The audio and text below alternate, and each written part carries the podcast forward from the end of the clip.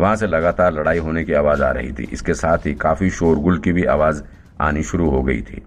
Vikrant road पर चल ही रहा था कि उसने देखा कि सड़क किनारे मौजूद एक गैराज का शटर खुलता है। वहाँ दस बारह लोग बैठकर जुआ खेल रहे थे। वो सभी बाहर निकलकर रोड पर आ गए। वहाँ कोई हेल्प के लिए चिल्ला रहा है। चलो चलकर देखते हैं। उनके ग्रुप में से किसी ने कहा और फिर वहाँ से एक दो आदमी बाहर भी निकल गए। विक्रांत ने उस गैराज के भीतर देखने की कोशिश की तो उसे वहाँ का माहौल कुछ ठीक नहीं लगा। वो गैराज के भीतर जाकर देखना चाहता था। जब विक्रांत गैराज के भीतर पहुँचा तो देखा कि वहाँ कई सारे बॉक्स पड़े थे। उन पर बॉक्स के भीतर मोबाइल चार्जर ईयरफोन जैसे सामान रखे हुए थे। विक्रांत बड़े ध्यान से उन बॉक्सेस को निहारने लगा। इन्हें देखकर उसे एहसास हो रहा था कि ये सब स्मगलिंग का सामान है। कहीं से चोरी करके यहाँ पर लाया गया है और अब यहाँ से इसे बेच दिया जाएगा। विक्रांत उन बॉक्सेस को बड़े ध्यान से देख ही रहा था कि अचानक से किसी की आवाज़ आई, ओए यहाँ क्या कर रहा है? क्या चाहिए? विक्रांत कुछ जवाब देता उससे पहले ही शटर के पास एक आदमी भागता हुआ आया। वहाँ एक लड़की अपने भाई लोगों को पीट रही है। क्या लड़की पीट रही है? चल देखता हूँ कौन है। इतना कहकर वो आदमी भी उसी तरफ़ भागता हुआ चला गया, जिधर नैना लड़ रही थी। विक्रांत शॉक्ड रह गया। अब उसे अपनी गलती का एहसास हो रहा था। उसने तो सोचा भी नहीं था कि उसका ये मज़ाक इस हद तक हालात खराब कर सकता है। अब तो सिचुएशन हाथ से निकलती जा रही है। एक साथ बहुत सारे लोगों को नैना की तरफ़ बढ़ते देख विक्रांत को थोड़ी चिंता होने लगी। उसे नैना के खतरे में होने का एहसास हो गया था। इस बार सच में उसने नैना से दुश्मनी निकालने के चक्कर में कुछ ज़्यादा ही गलत कर दिया था। नैना को काफ़ी लोगों से घिरा देखकर वो तेज़ी से कदम बढ़ाता हुआ उसके करीब पहुँच गया। वहाँ भीड़ ने नैना को घेर रखा था और उन सभी के चिल्लाने की आवाज़ के आगे कुछ सुनाई नहीं पड़ रहा था। विक्रांत अपने पैर की एड़ी को उठाते हुए देखने की कोशिश कर ही रहा था कि अचानक से एक आदमी हवा में उड़ता हुआ आकर उसके पैरों के करीब गिर पड़ा। धम! आ! इसके बाद अंदर से और लोगों के भी पिटने की आवाज़ आ रही थी। तब तक वो ज़मीन पर गिरा आदमी नीचे लेटे लेटे ही बोल रहा था। अपने सारे आदमियों को बुला लो। इस साली को आज जाने नहीं देना है। विक्रांत ने दाएँ बाएँ देखा। जब उसे कोई देख नहीं रहा था, तब उसने अपनी लात से उसके मुँह पर ज़ोर से प्रहार किया।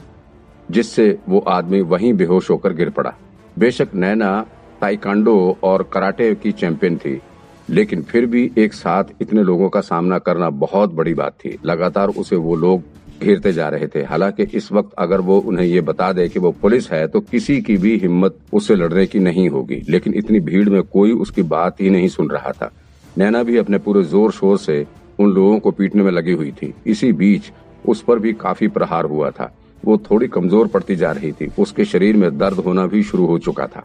तभी एक आदमी ने वहाँ पड़ी लोहे की एक चेयर उठाकर नैना के ऊपर फेंक दिया। एन मौके पर नैना झुक गई, वरना वो चेयर सीधे उसके मुँह पर आकर लगती और फिर नैना का काम तमाम हो जाता। स्थिति काफ़ी गंभीर हो चुकी थी। विक्रांत समझ चुका था कि अब उसे भी मैदान में उतरना ही पड़ेगा, वरना सब कुछ खराब हो जाएगा।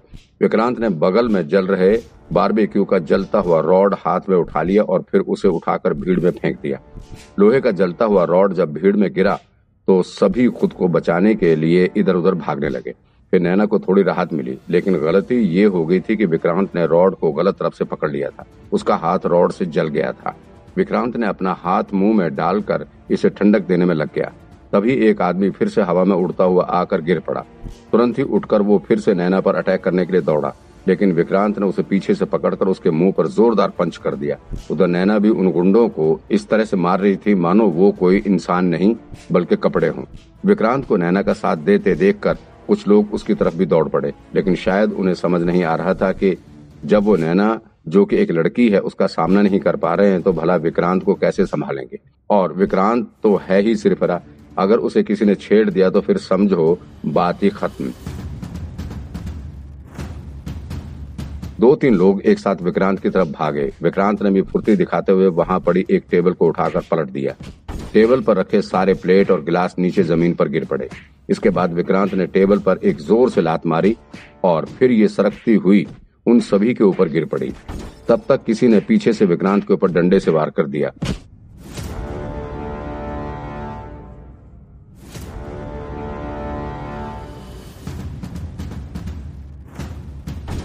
पहले तो विक्रांत दर्द के मारे उछल पड़ा, लेकिन फिर उसके पीछे पलटते ही उस आदमी की शामत आ गई। उसने ज़ोर की लात फेंक कर उसके पेट में वार किया और फिर जैसे ही वो दर्द के मारे पेट पकड़कर नीचे झुका, विक्रांत ने अपने घुटने से उसका मुँह पर जोरदार घूसा चढ़ दिया। एक पल में ही उसके मुँह से खून की धार निकलनी शुरू हो गई और वो ज़मीन पर करहाता हुआ गिर पड़ा। अब तक उन आदमियों की भी नज़र विक्रांत पर पड़ चुकी थी, जो कि अभी थोड़ी देर पहले ही विक्रांत के फेंके हुए लोहे के रॉड से जल उठे थे। वो विक्रांत पर अटैक करने के लिए बढ़े। विक्रांत भी दहाड़ता हुआ उन लोगों की तरफ़ दौड़ पड़ा। आ जाओ आ जाओ, आओ, धम। पल भर में ही उसने तीनों आदमियों के चेहरे पर एक एक पंच रख दिया। वो एक साथ ज़मीन पर कराते हुए गिर पड़े। उसमें से एक आदमी थोड़ा पतला दुबला सा लग रहा था। विक्रांत ने उसे अपने हाथों में पकड़कर ऊपर हवा में उठा दिया। इसके बाद उसने अपनी पूरी ताकत से उसे नैना से भिड़ रहे गुंडों पर फेंक दिया। कुछ पल के लिए माहौल एकदम शांत हो गया, लेकिन फिर तभी किसी ने पीछे से नैना की पीठ पर ज़ोर की लात मारी और नैना लड़खड़ाते हुए विक्रांत की तरफ़ आ गिर पड़ी। विक्रांत उसको सहारा देने के लिए आगे बढ़ा ही था कि नैना ने बिना कुछ देखे ही उसके चेहरे पर ज़ोर का पंच कर दिया। विक्रांत शॉक्ड होकर देखने लग गया। दरअसल नैना ने वाकई में नहीं देखा था कि विक्रांत ही उसे संभालने के लिए आ रहा है। उसे लगा कि कोई उस पर अटैक करने की कोशिश कर रहा है। विक्रांत अपने मुँह को हाथों से पकड़कर पीछे हटने लगा तभी उसके ऊपर किसी ने फिर से पीछे वार कर दिया। उस बार विक्रांत पलट कर पीछे मुड़ा और उसने अपनी लात से उस आदमी के दोनों टांगों के बीच में मार दिया। वो दर्द के मारे ज़मीन पर ही गिर पड़ा। विक्रांत आगे बढ़कर और भी लोगों से भिड़ने ही जा रहा था कि उसे एक आदमी ने पीछे से पकड़ लिया। मारो मारो साले को, उसने अपने साथियों को बुलाते हुए कहा। विक्रांत खुद को उसकी पकड़ से छुड़ाने की कोशिश कर रहा था, लेकिन उसने विक्रांत की गर्दन में अपना हाथ फंसाकर उसे ब्लॉक कर दिया था। तभी वहाँ सामने से नैना विक्रांत के सामने आ गई। उसने विक्रांत को देखते ही कहा, रुको, मैं बताती हूँ इसे। इसने मुझे पीछे से पकड़ रखा है। तुम इधर से क्या करोगी?